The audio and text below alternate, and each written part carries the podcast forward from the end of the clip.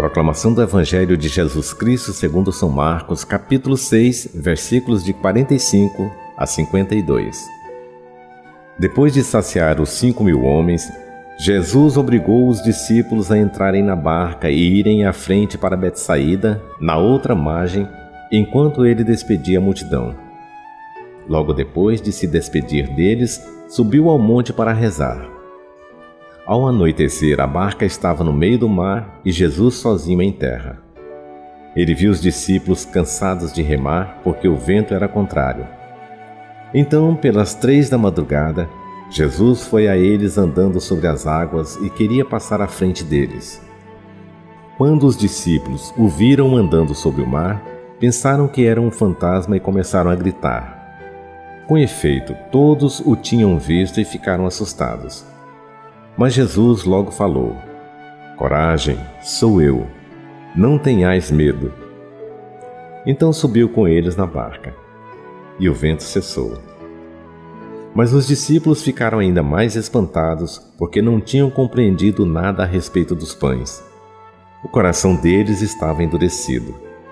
Palavra da Salvação.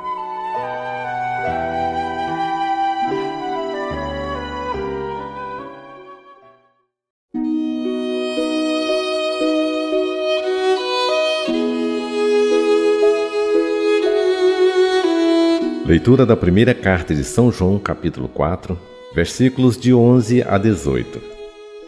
Caríssimos, se Deus nos amou assim, nós também devemos amar-nos uns aos outros. Ninguém jamais viu a Deus. Se nós amamos uns aos outros, Deus permanece conosco e seu amor é plenamente realizado entre nós. A prova de que permanecemos com Ele e Ele conosco é que ele nos deu o seu Espírito. E nós vimos e damos testemunho que o Pai enviou o seu Filho como Salvador do mundo. Todo aquele que proclama que Jesus é o Filho de Deus, Deus permanece com ele e ele com Deus. E nós reconhecemos o amor que Deus tem para conosco e acreditamos nele. Deus é amor. Quem permanece no amor, permanece com Deus e Deus permanece com ele.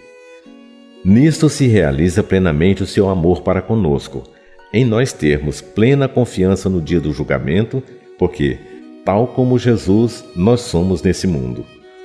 No amor não há temor, ao contrário, o perfeito amor lança fora o temor, pois o temor implica castigo e aquele que teme não chegou à perfeição do amor. Palavra do Senhor.